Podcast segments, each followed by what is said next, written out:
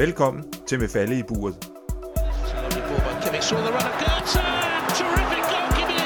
En podcast, hvor jeg inviterer interessante, spændende og kompetente gæster med til en snak omkring fodboldmålmandens mindst lige så spændende univers. Rodriguez, oh. Mit mål er at give dig som lytter et sjældent indblik i dette univers. Et univers, der i virkeligheden er ukendt for mange, men som stort set alle har en mening om. Here we go. It's a fantastic save. Oh, it's a brilliant save from Almunia. A double save. The initial penalty from Knockout was saved. Mit navn er Claus Valentin, og jeg ønsker dig rigtig god fornøjelse med dagens episode af Med Falde i buret.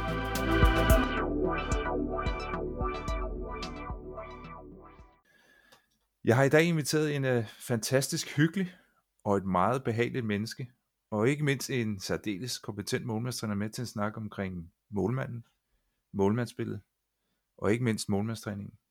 Velkommen til, Christen. Tak for det, Falle. Det er super, du har lyst til at være med. Det skal du have stor tak for. Det har jeg helt sikkert, og tak for de fine ord. De er gengældt. Christen, vi, øh, vi lærte hinanden at kende igennem DBU, hvor vi begge to var instruktører på deres øh, målmandstræneruddannelse, og vi har jo primært afholdt M2-kurser sammen. Yes. På den tid, øh, der var du målmandstræner. Det var du for ungdomsmålmanden i, målmanden i AGF. Øh, I dag, der er du målmandstræner for Hobros Superliga-målmand. Ja. Et job, som du fik i 2018. Ja. Kan du ikke, øh, kan du ikke prøve at fortælle om din, din vej til, til Hobro? Jo, det, det kan jeg i hvert fald. Jeg startede oprindeligt, lang historie kort, med at træne fodbold, da jeg var 16 år gammel. Og kort efter ødelagde jeg mit knæ, som gjorde, at jeg øh, aldrig rigtig selv fik lov at prøve min fodbold af. Det er ikke sikkert, at det kunne være blevet til noget, men man gik der stadigvæk og drømte som dreng der.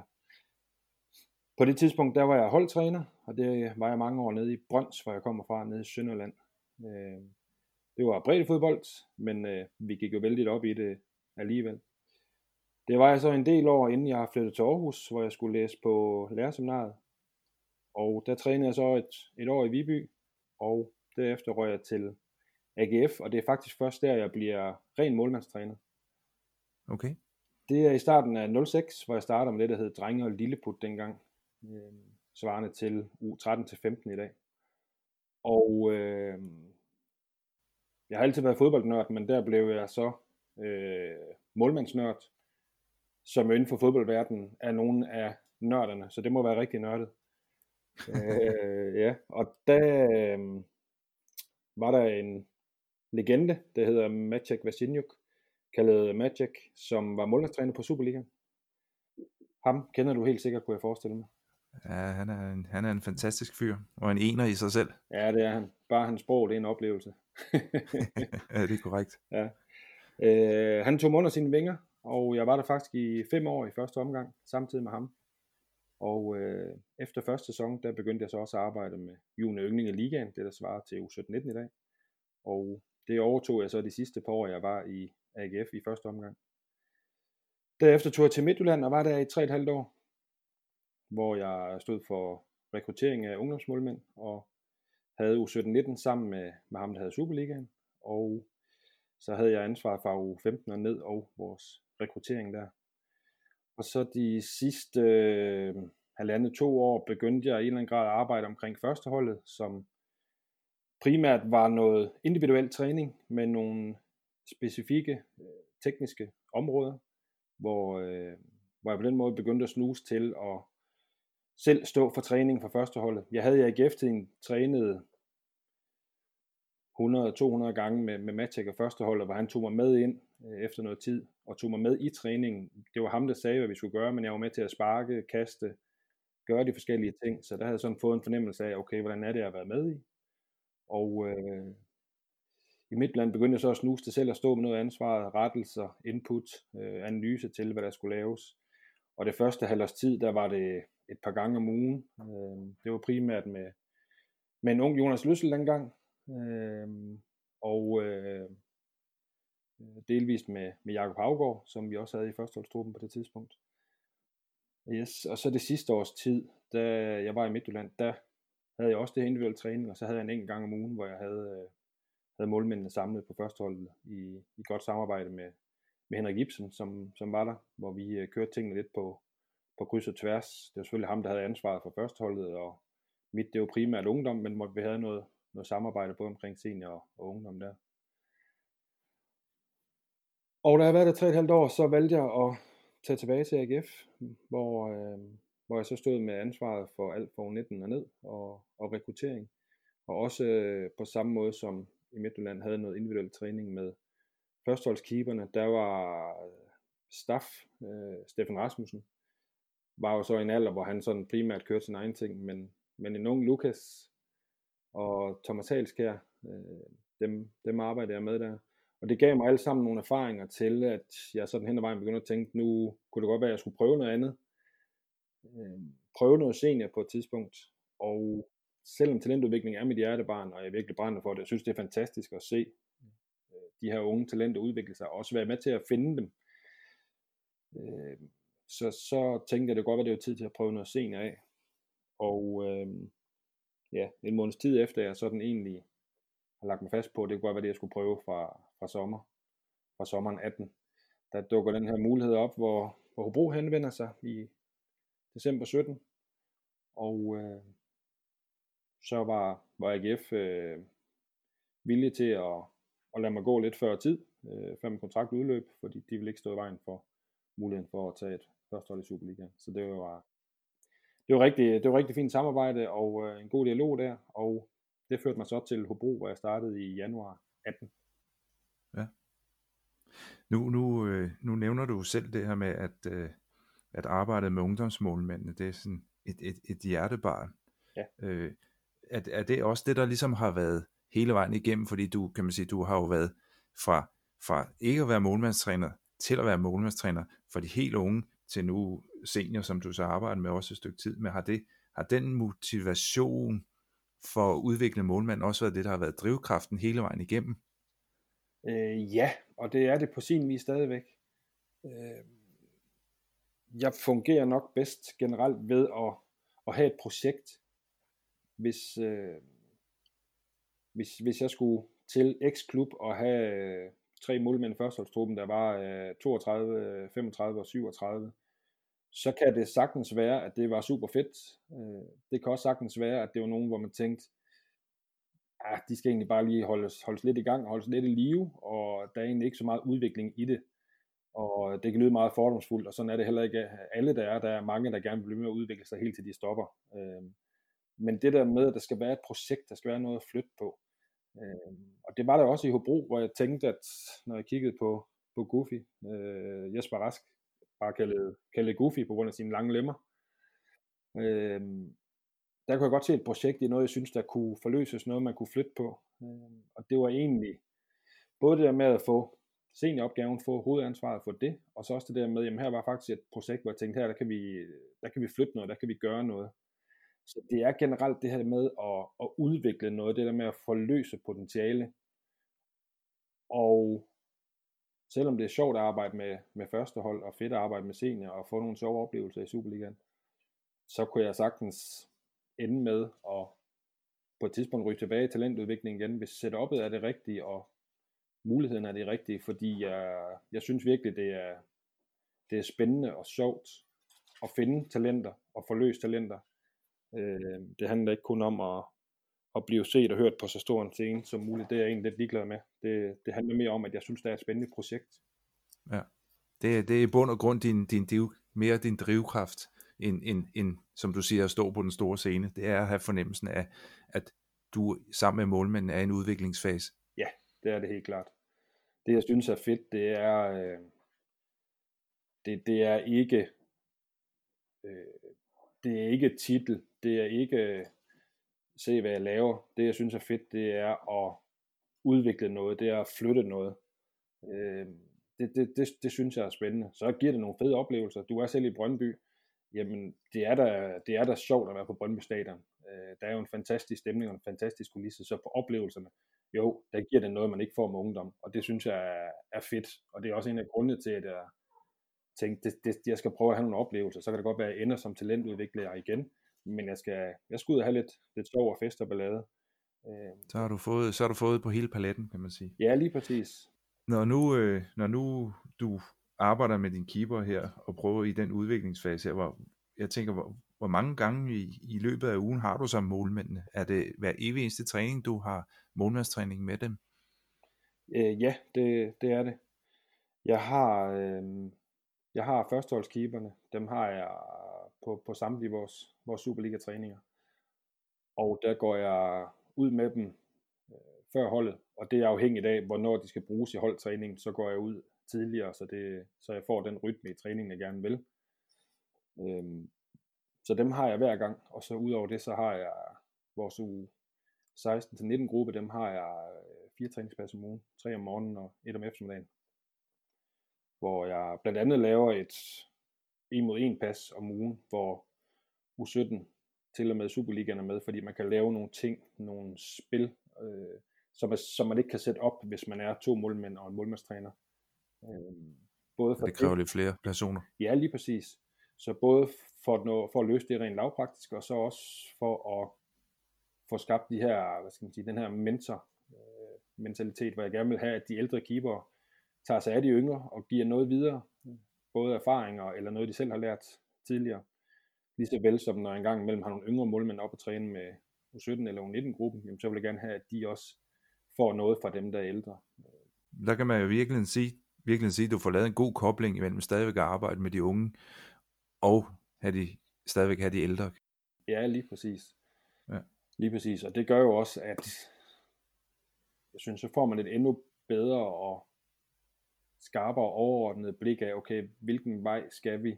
Hvad er det for nogle små ting, vi kan skrue på? Og det er ikke fordi, jeg tror, at dengang jeg kun arbejdede med ungdom, jamen der kunne jeg ikke se, hvad der skulle til. Eller dem, der kun arbejder med senior, ikke kan se, hvad en ungdomsmålmand skal kunne. Men det der med at have det hele, det, det, det tror jeg helt sikkert, der, der kan være noget synergieffekt i. Ja. Det, det tror jeg. Men tilbage til det spørgsmål, ja, så er jeg med på, på alle førsteholdstræningerne. Ja, hvor, hvor, hvor meget, altså nu siger du, du, du går ud før. Ja. Er det sådan øh, en halv time før, eller er det et kvarter før, eller er det, er det forskelligt fra gang til gang, hvad der lige passer ind i forhold til det, du skal træne? Ja, det, det er det. Det jeg gør, det er, øh, at jeg, jeg, jeg, min, min træning er delt op i, at hver uge der har vi øh, indlæg i feltet, vi har afslutninger, så ved jeg godt, en en mod en situation er også en afslutning, men der tænker jeg afslutninger, hvor det ikke er en mod en situationer. Og så har vi en mod en situationer. Og det har vi hver uge. Og øh, så alt efter, hvis vi simpelthen kører noget rigtig hård en mod en træning, så går jeg ikke ud og kører det i en time, før de skal over og spille intervalspil og have afslutninger osv. Så, så kan den være justeret, så den plejer jeg at skyde til at, at vare øh, cirka 40 minutter, og så lige 10 minutter, hvor de får lidt bolde i hænderne, og lige lidt afslutninger på kassen, altså lidt spark, øh, inden de skal over og deltage med, med holdet. Men typisk så skyder jeg efter sådan 45-50 minutter, og det gør jeg ud fra, at de laver en pre-activation inden vi går ud, som gør, at vi kan gå ret direkte på med træning, så vi ikke skal bruge 10, 15, 20 minutter på at få kroppen varm og i gang, men kan træne ret direkte på. Øh, ja, og det, det, det ser man ud fra indlæringsteori, at når man rammer 45-50 minutter, så falder øh, indlæringskapaciteten. Det er ligesom et batteri. Øh, hvis det ikke får en pause, så falder det. Det kender du sikkert også som folkeskolelærer. På et eller andet tidspunkt, så begynder eleverne at sidde og dreje på stolene, hvis de sidder for længe med det samme. Ikke? Så, så det er det, jeg skyder efter, og så der lige er 5 minutters pause, og så over med i spillet, øh, eller afslutning, eller hvad du skal, så de bliver lavet op igen. Den pre-activation, du, du snakker om, at, at det er en, som du står for, øh, som relaterer sig til det, altså til det arbejde, mål, målmændene skal ud og lave bagefter, eller er det en generel øh, activation, som, som øh, den fysiske træner har stået, øh, står med ansvaret for? Det er, det, det er sådan lidt en kombi, og det er det ud fra, øh, fra to ting. Et, jeg vil gerne have, at de lærer at tage ansvar øh, for sig selv, og de skal lære at finde ud af, hvordan er jeg allerbedst varm, allerbedst smidig og mest klar til at gå på med træning, når jeg kommer ud. Så det foregår på den måde, at der har vi jo så øh, Goofy der, som er et, et pragt eksempel på det. Øh, jeg har aldrig set en mand være så grundig både før og efter træning med bevægelighed og med få aktiveret alle led, alle muskelgrupper osv. Øh, vi har fået Adrian ind, som, øh, som har lært sig det samme, øh, men han gør nogle helt andre ting. Og så har vi fået nogle amerikanere ind i sommer, som skal lære kulturen. Så ham går jeg selvfølgelig og guider. Jeg har vores fysiske sektor til at, at spare ham, ligesom jeg også øh, hugger ham op med, med de to lidt ældre målmænd, sådan så de giver noget videre. Men jeg er, hvad skal man sige, med som supervisor i en eller anden grad, og bruger den fagekspertise, vi har i den fysiske sektor, sådan så jeg er sikker på, at de får lært alle de rigtige ting, og er bevidste om, kommer vi rundt om det hele. Øh, og for eksempel det Adrian og Goofy laver, det er to meget forskellige øh, ting. Nogle ting er overlapper, mange ting er meget forskellige, men de har efterhånden lært, at det her det er bedst for min krop. Sådan her er jeg mest parat. De her øvelser gør mig mest øh, eksplosiv fra start, mest smidig. Så det der individuelle fokus, der gør, at de både tager ansvar for sig selv, men også bliver skarp på, hvordan gør jeg mig selv allerskarpest. Det er, det, det er vigtigt for mig, at jeg ikke bare holder med hånden og siger, her, lav det her program, men, men de lærer selv at, at finde den helt optimale vej.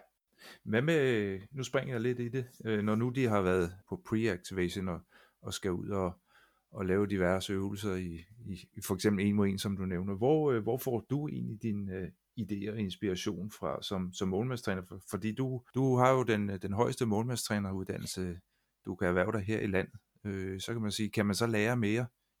Det vil, du, det vil vi jo nok alle sammen blive enige om, det kan vi godt. Men hvor får du din idéer og inspiration fra? Jeg kan ikke lære mere, men I kan lære mig.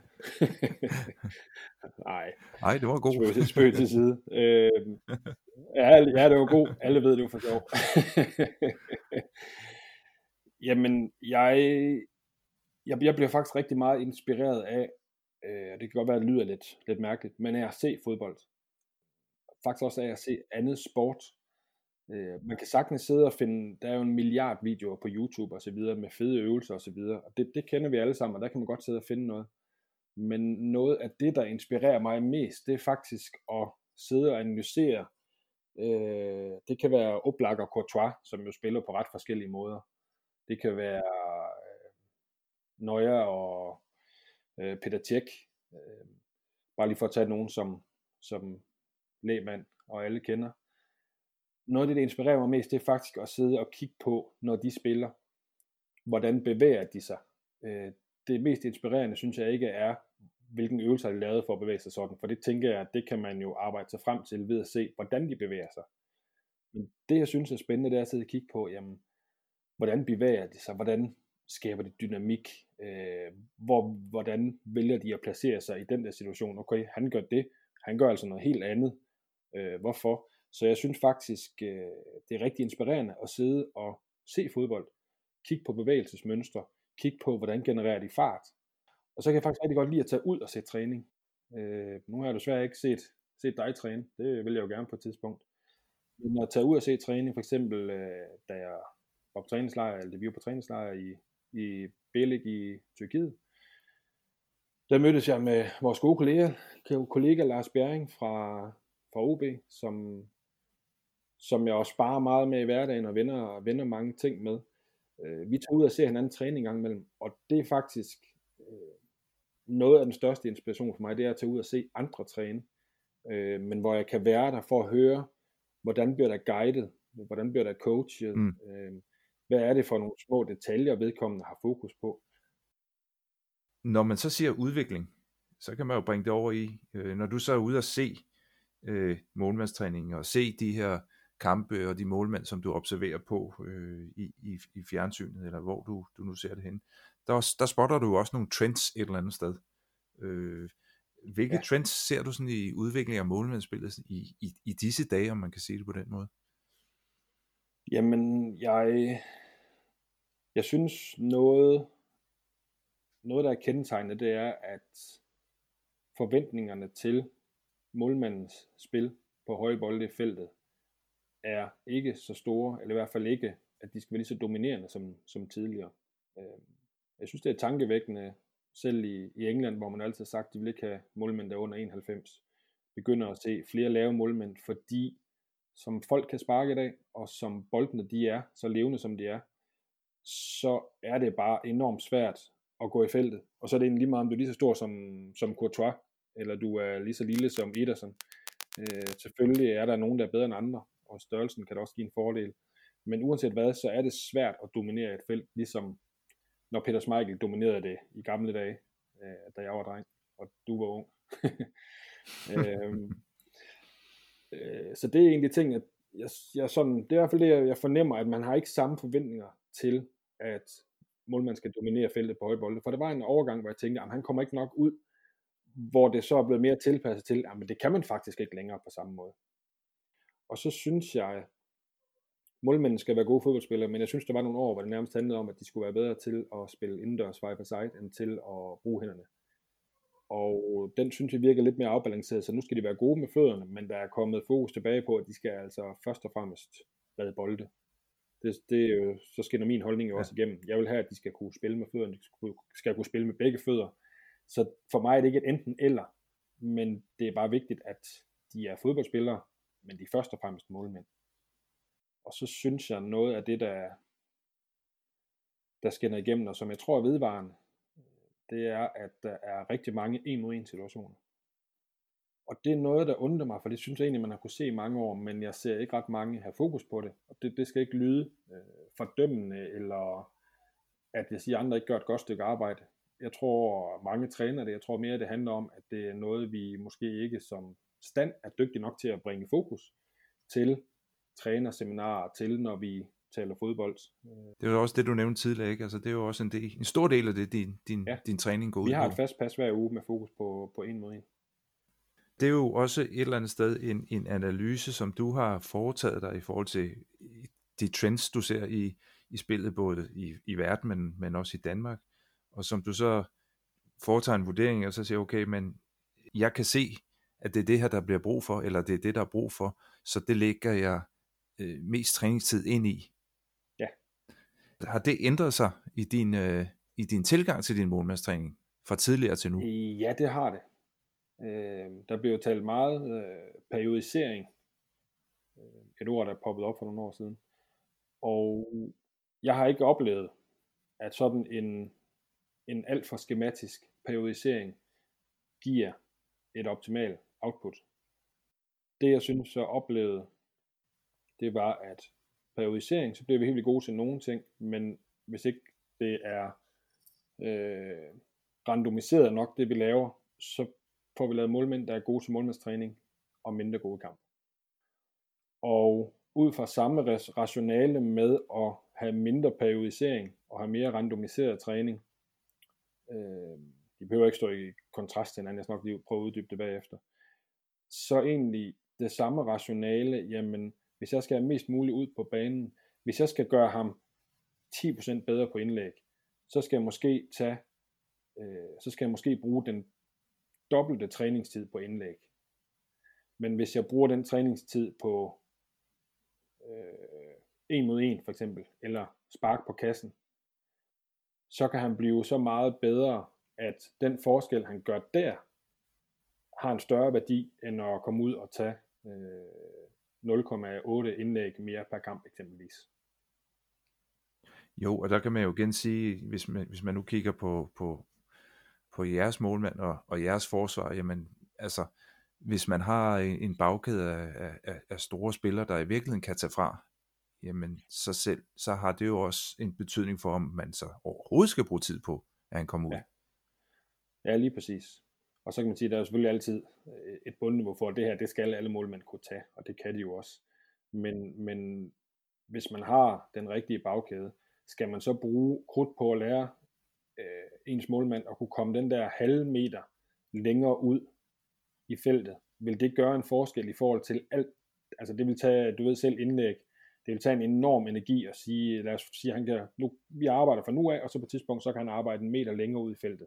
Den meter, den tid, det vil tage at indarbejde det, og lære ham det, hvis man nu brugte den på en mod en for eksempel, eller spark på kassen, eller hvad det nu kunne være, man gerne vil udvikle den her målmand på, vil den tid så være bedre investeret i noget andet, frem for at forsøge at styrke et område, hvor man alligevel ikke i udgangspunktet kan være en lige så dominerende forskel, som hvis man siger på den samme tid, der kan jeg give min målmand 30 cm mere rækkevidde på, på hver side så vil jeg jo sige, så vil jeg hellere tage de 30 cm på hver side, og så han arbejder en, en, en meter længere inde i, eller tættere på målet, når han kommer ud på indlæg. Eksempelvis. Så det er det der med, jamen, hvis han, hver gang han skal ud, og, og hver gang han kan gøre forskellen på indlægget, og komme den meter længere ud, det er måske, lad os sige, det er hver anden kamp, at han kan få det sat det i spil. Men redningerne, det kan være, at det kan give øh, en redning mere per kamp med den ekstra rækkevidde. Så er det åbenlyst, så er det jo et reddet mål hver gang, øh, i stedet for det indlæg, man kan gå ud og gribe hver anden gang. Så det er, en, det er på den måde en kalkyle med, jamen vi kan ikke træne det hele, hele tiden, men hvor kan vi gøre den største forskel på banen? Og så stadigvæk have et, et, et højt bundniveau på, på det hele, eller et højt, så højt som muligt ud fra den enkelte, enkelte potentiale. Hvordan ser du øh, periodiseringen? Øh, fordi jeg, øh, når du ser det på den måde, så, så lyder det på mig som om, at en periodisering for dig er øh, noget, hvor jeg træner det samme en, en måned ad gangen. Er, er det sådan, du ser en periodisering? Øh, det kommer også til at lyde lidt skeptisk, og det var det måske også. øh. ja, jo, no, men altså, der, altså, det er også derfor, jeg spørger, fordi der er jo mange måder at, ja. at periodisere jeg, på. Jeg periodiserer jo også, ligesom du helt sikkert også gør. Men der var bare et tidspunkt, hvor det nærmest mere handlede om at periodisere, end om, hvad man puttede ind i sin træning. Det er selvfølgelig lidt overkarikeret, ikke? Men, men for mig, en periodisering kan blive, jeg tror jeg vil sige, den kan blive for, for specifik og for langstrakt. Så hvis vi bruger for lang tid på at arbejde specifikt med at kunne vinkle benet, øh, foden en lille smule mere ud af, for at kunne få den optimale afvikling. Så når vi bruger så meget krudt på det over en lang periode, så går der for meget fra de andre områder. Men hvis vi i stedet for har det som et fokus mere løbende, så vi har det inde i vores øh, randomiserede øh, træning, at okay, så er det det her, vi har fokus på, men at det ikke bliver for alt overskyggende fokus, fordi så går der for meget fra resten af den pakke, man også skal have lagt på og udvikle. Mm. Mm. Så jeg vil egentlig ja. sige, ja, jeg kører også med periodisering, og nu har vi det her, og nu er det det her fokus, øhm, men jeg laver den ikke så slavisk, så for eksempel siger, nu i tre uger, så har du fokus på det her. Fordi det synes jeg ikke, man kan sige på forhånd, hvor lang tid fokus skal være. Det afhænger af udviklingskurven i min optik. Hvordan, øh, altså nu snakker vi jo, det her er jo afledt af spørgsmål omkring ja. trends. Øh, hvordan, øh, øh hvordan kunne du godt tænke dig, at øh, en ny trend skulle være sådan i målmandsspillet fremadrettet, hvis man kunne sige det på den måde? Hvad kunne du godt tænke dig at se fremtidig målmand være kanon skarp til?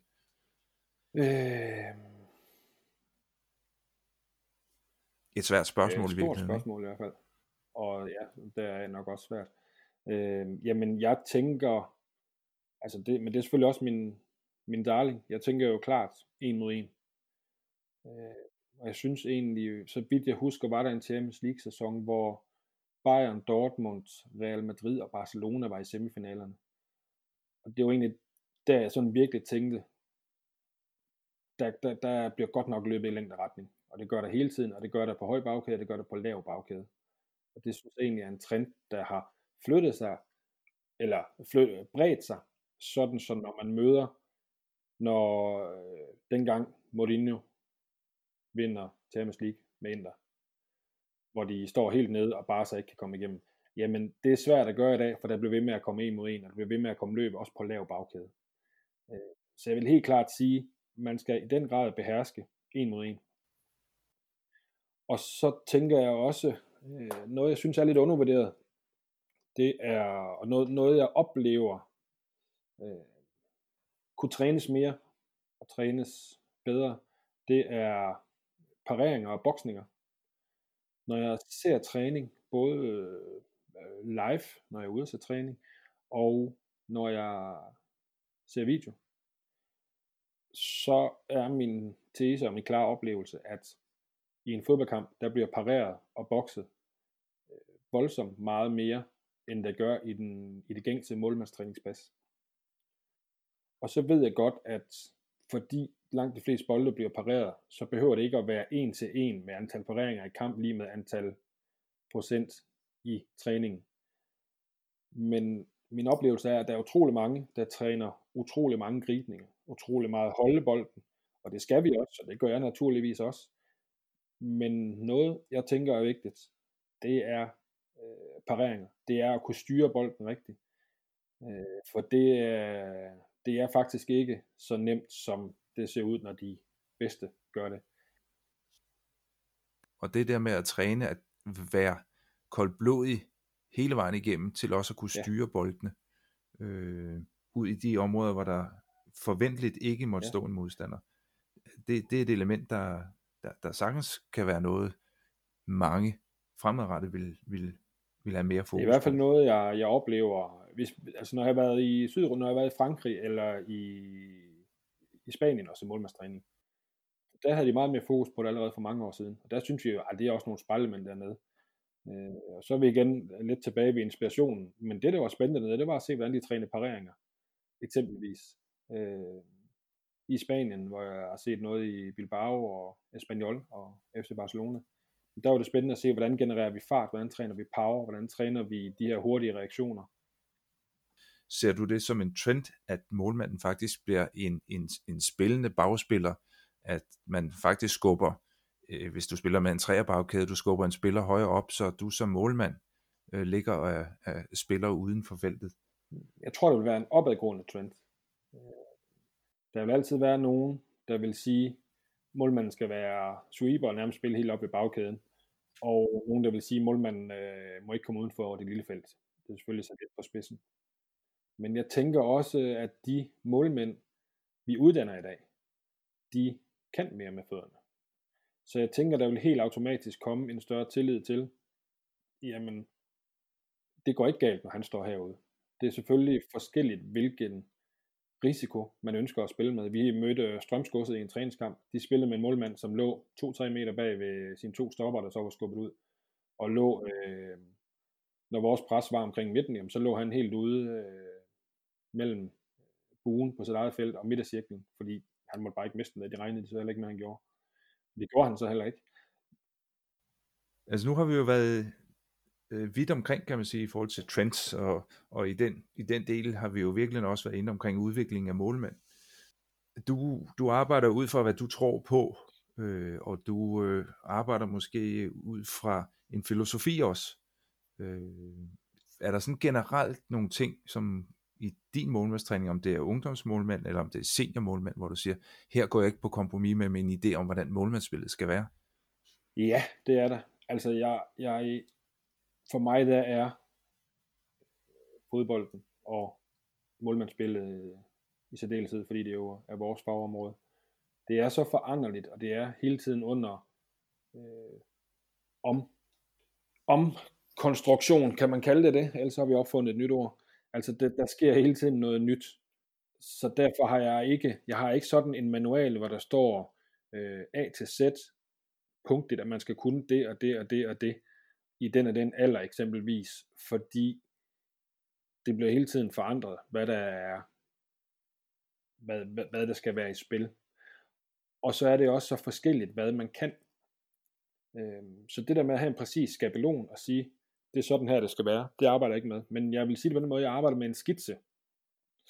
Så det vil sige omridset af, hvordan jeg ønsker tingene skal være.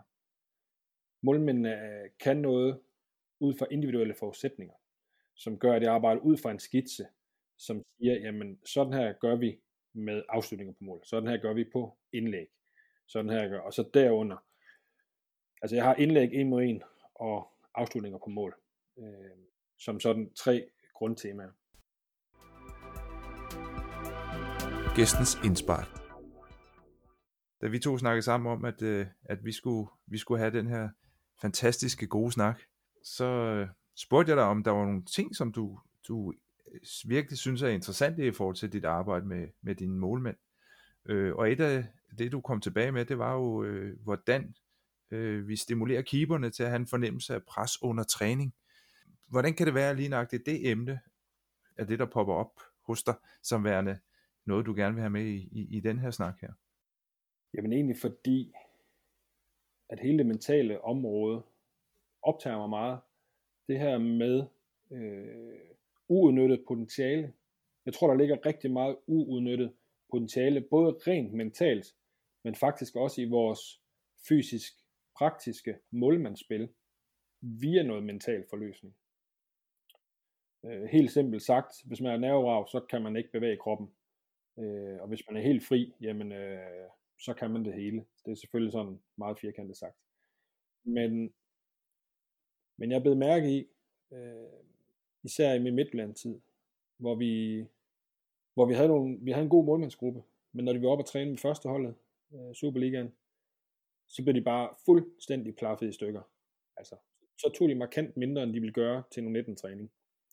Øh, og det ville de jo gøre uanset hvad, men de samme bolde, de kunne redde til en 19 træning, dem tog de ikke nødvendigvis til en Superliga-træning. Og så blev sådan lidt sådan optaget af, hvordan gør vi det spring mindre, både for at de har et mentalt forspring i forhold til, når de skal være klar til at spille førsteholdsfodbold. Øh, så de ikke har et efterslæb, eller så vi måske kan være øh, på forkant med at have dem stimuleret rigtig mentalt tidligere. Øh, og så også for, at vi kan få nogle målmænd op, som vi bedre kan få til at træne med på højere niveau, fordi de mentalt er klar til at være den bedste udgave af sig selv på ukendt grund med spillere, som de måske i høj grad ser op til. Handler det her kun om, om øh, ungdomsmålmændene, der er på vej op, eller er det også noget, der er gældende for, for, for din træning, eller jeres træning, for de keeper, der allerede er oppe, som seniorer, når jeg snakker om oppe? Altså det, øh, det gør sig gældende begge veje, øh, og, og det er så en anden måde, jeg tænker, jeg stimulerer dem på som seniorkeeper. Øh, og der er det mere at finde, hvad skal man sige, nogle punktnedslag at sige, og der, der handler det også om at have en god relation og kende sine målmænd, men det kommer vi jo til med tiden, fordi vi arbejder meget tæt i gruppen.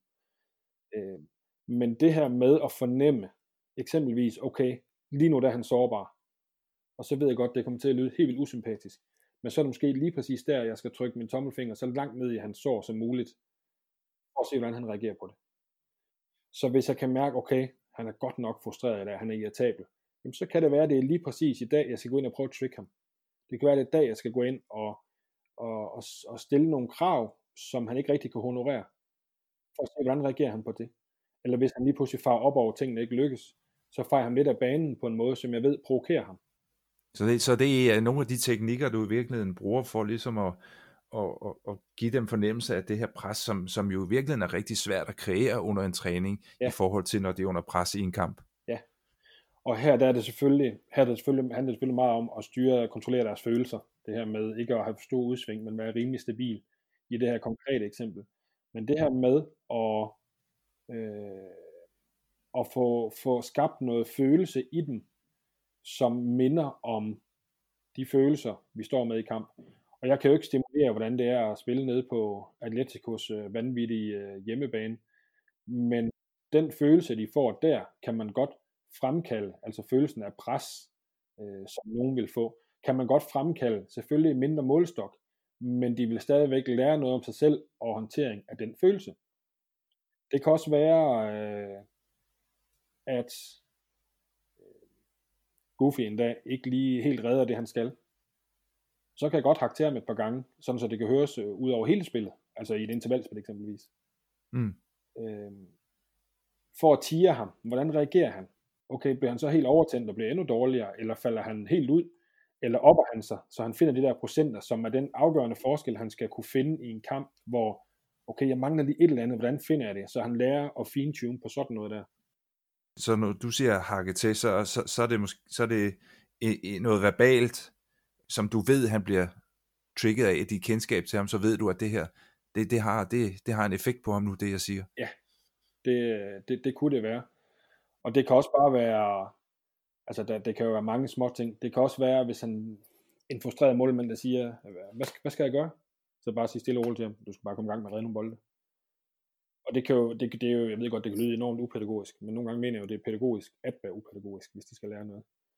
Når du siger det, hvad, hvilken effekt forventer, eller håber du så på, det har hos ham, ved at være den upædagogiske hvad hedder det, målmandstræner, der kommer med, med de kommentarer? Jamen så i den situation, så vil han tænke, hvorfor fanden hjælper han mig ikke? Altså, hvad, hvad helvede er det, der foregår? Hvorfor, hvorfor dit og hvorfor datten? Og, og så får jeg den følelse frem i ham, som han skal lære at håndtere. Okay, nu er jeg frustreret. Der er ingen, der hjælper mig. Jeg står helt alene med det hele. Ikke? Ligesom at stå, man har vundet øh, der står, man har været foran 1-0, der står 1-1, og man er totalt presset ned øh, 10 sekunder før tid. Øh, og holdet spiller forfærdeligt. Okay, hvordan hanker jeg så op i mig selv, så jeg sørger for, at det jeg kan kontrollere, det har jeg styr på. Og så ved jeg godt, det er jo ikke en til en den samme situation, men det der med at få stimuleret sådan noget som uretfærdighedsfornemmelsen, okay, dommerne er også af helvede til, så få stimuleret uretfærdighedsfornemmelsen, få stimuleret fornemmelsen af ikke at lykkes, og det er jo ikke særlig rart, og det er jo heller ikke noget, jeg på nogen måde synes er en sjov opgave, men hvis ikke jeg stimulerer fornemmelsen af ikke at lykkes, hvordan skal de så kende den, når de står med den i kamp? Hvordan skal de så kunne justere på den? Og det betyder ikke, at jeg 80% af træningen står bare og hakker op ned. Det gør jeg jo ikke. Øh, det skal være et fedt træningsmiljø, men der skal, man, man kan i min optik finde de der nedslag, hvor man kan sige, okay, nu er det der, bang. Og det kan være, at det kan være ingenting endnu, og så kan det være, at det kan være to gange per træning, tre dage i træk. Det er meget situationsbestemt. Øhm. Så, det, så det er ikke noget, du, du, du ligesom planlægger ind i, i, i ugens træning, og så siger i, i denne uge skal jeg lige have lidt fokus på det her nu. Det er simpelthen situationer, der opstår, hvor, du, hvor, hvor muligheden byder sig for, okay, her, her tjekker jeg lige, hvordan han, han er på, på det mentale niveau. Ja, det er det. Og så kan jeg godt finde på nogle gange, når jeg laver en træning, og så tænke, okay, den ene målmand, ham sparker sådan der, den anden, ham sparker jeg lige sådan der. Fordi så ved jeg, at han, han kommer til at blive irriteret over, han synes, der går for mange bolde ind på ham i forhold til den anden. Så man kan godt nogle gange fremprovokere en fornemmelse. Men som oftest, så vil det, eller stort set altid, så handler det om at tage det i situationen. Og det kræver vel, vel sagtens øh, noget mere end en træning om ugen, til ligesom helt at, at få skabt den relation. Øh, det det. Øh, for ligesom at, at, kunne, at kunne bringe øh, på bringe det i spil mellem dig og målmanden. Altså at han, han ved godt, at det her gør du, fordi at han skal blive bedre. Det er rigtigt. Og så nogle gange kan man jo også sige det sådan, at de er i tvivl, okay, mener han faktisk det der, eller er det her for at presse mig? Øh, så det, ikke, det skal heller ikke bare blive for åbenlyst, så de tænker, at det er bare for at presse mig. Så, så har det jo heller ikke nogen, nogen effekt. Kan sige. Jeg havde også målmand på et tidspunkt til en morgentræning. En øh, første års U17, tror jeg det var. Øh, Johannes Fram, der spiller jo Anders nu. Han øh, til en morgentræning med U19, hvor han er jo 17 målmand. Slipper et par bolde ind. Først så laver han en fejl. Øh, en stor fejl, der går ind. Så er der en, som han nogle gange vil tage, der går ind. Og første gang, så råber jeg bare sådan højt over spillet. Drop, råber jeg bare sådan helt koldt. Og så den næste, så siger jeg bare drop højt, sådan så, så hele intervalspillet kan høre det. Så går der en mere ind, som han øh, ikke burde tage. Så siger jeg bare drop igen, fordi så begynder det at blive uretfærdigt for ham. Øh, og så går der en med ind, og så siger jeg, jeg har ikke mere at sige, jeg ved ikke, hvad jeg skal sige. Og det er jo kun for at gå ind og, og pige ham. Et, på at han, hvordan håndterer jeg, der er nogen, der kommenterer, eller laver fejl. To, der så begynder at gå nogle bolde ind, som han ikke kan tage. Okay, så kan han faktisk ikke leve op til kravene. Hvad skaber det af frustration? Og så øh, bliver, der, bliver der skiftet, så går han forbi mig, og så, øh, så siger jeg, du skal i gang med at redde nogle bolde. Og så siger han bare, skal jeg nok og det fede det er jo ikke, at jeg tænker, okay, det er totalt diktatur, nu er han bare lydhør, jeg kan få ham til at stå på hovedet, hvis jeg vil det. Det fede det er, at den karakter, jeg så, det var en, der tænkte, ham der, han skal ikke få lov at køre rundt med mig. Øh, jeg skal arbejde, skal jeg nok, og så skal jeg nok gå ind og redde bolde. Og, og det var også en, en af gange, hvor jeg tænkte, okay, her har vi flyttet noget på, på karakteren. Det aktuelle hjørne.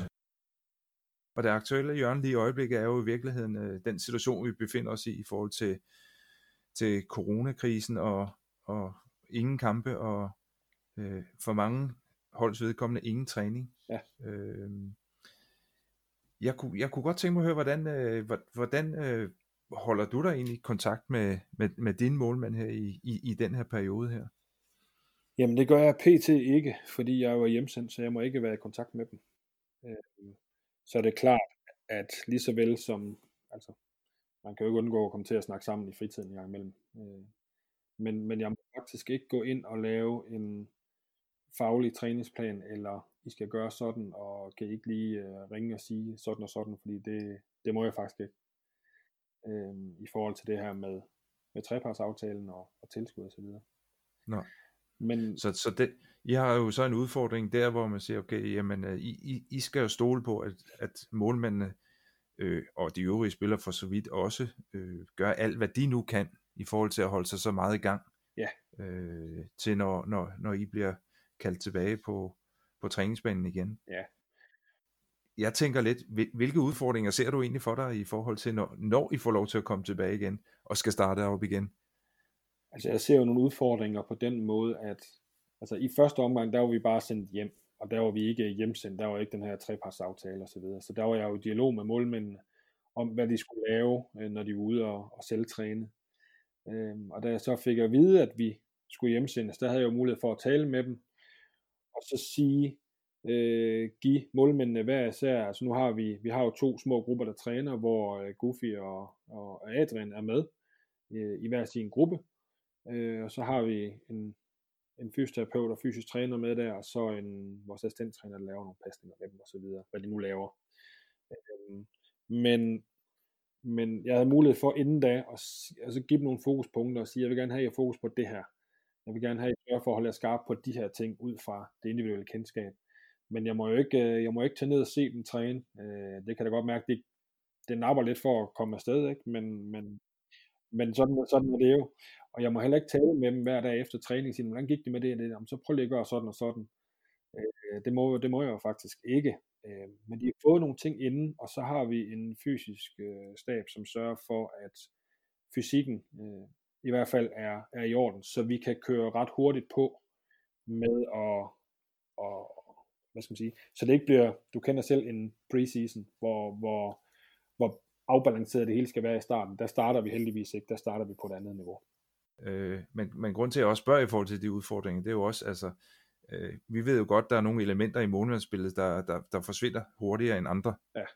Øh, og, og det her med at, at komme tilbage igen, og, og, og nu ved vi jo ikke, hvor lang tid vi får, før turneringen starter op igen fra, vi får lov til at starte en træning. Så, så der er måske nogle elementer, som man tænker, okay, dem her, dem skal jeg have fat på først. Ja. Det er jo noget af det, jeg frygter. Det var egentlig det, du spurgte om. Er der noget, jeg frygter? Det er der jo helt sikkert. Der er jo, altså, jeg frygter, at der er nogle ting, der er blevet rystende. Øh, og selvom jeg synes, de er langt, og man hurtigt kan afruste dem, at, så kan jeg godt frygte, at der er nogle ting, der er blevet rystende på et niveau, hvor man tænker, åh, oh, der kunne vi godt lige have brugt en uge med, inden vi skulle i gang med at spille kampe. Men jeg har dog en tiltro til, at de kvæg deres egen, egne evner til at kunne se og fornemme, hvad det skal til, hvor de skal sætte ind, og de input, jeg har givet dem, før jeg blev øh, hjemsendt og ikke må tale med dem mere, til prøv at gøre sådan og sådan, sørg for at holde fokus på det og det, sørg for at få brugt de her små øvelser, øh, du ved, nogle ting, hvor de hver især har noget, de virkelig skal holde sig skarp på, så tror jeg på, at deres samarbejde og deres selvevaluering gør, at, at det kommer ikke til at være helt skidt. Og jeg tror, at de ting, der så eventuelt er rustne, dem tror jeg på, vi kan, vi kan nå at rette op på. Så jeg, på den måde er jeg ikke så bekymret, øhm, selvom jeg i den grad gerne vil ud og træne. Selv trænger til, men det er jo ikke altid lige det, der er vigtigt, hvad man selv trænger til. Nej, så må jeg også lige nu er det jo også andet, der er vigtigere end, end hvad der lige foregår i, i fodboldverdenen, hvis vi lige hiver det op på lidt større perspektiv. Så derfor så tænker jeg, så som du og jeg er jo helt sikkert er enige om, så kan vi heller ikke rende og, og pive for meget over det. Man kan glæde sig til det, men der er lige andre ting, der er lidt, lidt, lidt større perspektiv på, end, end hvad vi lige får lov til. Men når de ting så løser sig, så glæder man sig da også til selv at, at komme i gang. Fuldstændig. Det, det, det bliver ligesom, uh, ligesom dengang, man uh, for dem, som, som måtte kende det, spillede på grus, og så skulle på græs. det er rigtigt. Det er rigtigt. Det glæder man sig til. Som det var på, absolut, absolut som keeper og målmand, ja. den fedeste fornemmelse. så man kunne få hud på, på siden af lårene igen. ja, også det. Ja. og alle de andre steder. Ja, lige præcis. Vi, øh, vi, vi er ved at være der, hvor man kan sige, at vi er kommet til slutningen. Jeg synes dog, jeg vil give dig muligheden for, om der er nogle ting, som du lige vil sparke ind til sidst, som, øh, som jeg ikke har været så flabet og spørge dig om. Der er en ting, jeg tænker, når man hører på en podcast her, så er det vigtigt, at man husker, at det, der bliver sagt, kan forstås på mange måder. Så man hele tiden er skarp på, okay, hvis han siger sådan der, eller øh, Claus Valentin siger sådan der, så opfatter jeg det sådan der, at man skal det egentlig forstå sådan. Så man ikke bliver alt for kategorisk i forhold til, hvad der er sagt. Så det er jo egentlig mere sådan en ting i forhold til det, vi har talt om, at det er vigtigt, at man er åben over for, hvordan er det sagt, kontra hvordan opfatter jeg det, øh, hvad er egentlig betydningen af det. Ja, Og det, det man kan sige, det er jo, øh, hvis det er, at øh, der er noget, man er i tvivl om, og, og, og noget, man måske er uddybet, eller må, noget, som du siger, man tænker, det her, det, det, det, det synes jeg måske var lidt hårdt, så, så er der jo aldrig noget i vejen for, at man, øh, man, man skriver eller henvender sig til, til, til dig eller mig. Lige præcis, og jeg er altid åben. Øh, både hvad, hvis folk synes, at det lyder som en, de kan bruge, eller folk tænker, at det der, det forstår jeg ikke, der lyder han godt nok som en, øh, som en torsk, så kan de jo bruge lidt andet ordvalg, men jeg er altid åben over for en dialog og, og sparring, så, så folk er meget velkomne til. At... Tusind tak, fordi du har været med. Det, det, har, det har været en sand fornøjelse. Jamen, øh, i lige måde, det har været en fornøjelse. Tiden øh, gik hurtigt, i hvert fald for os. Ja, det må man sige. Jeg håber da i hvert fald, at dem, dem som, øh, som lytter til, til vores lille snak og vores lille podcast her, at, at de øh, får, får noget rigtig godt ud af det, og, og det et eller andet sted forhåbentlig kommer deres, øh, deres arbejde og deres målmænd til gode. Det håber jeg også. Om ikke andet nogle refleksioner. Man behøver ikke altid være enig, men øh, modsætninger kan også give gode refleksioner. Med det ord, så er det bare at sige tak for nu, tak for i dag. Pas på jer selv, og så har vi et lille motto, der hedder Keep Keeping derude. Så tak for nu. Tak Christian. Selv tak. Keep keeping.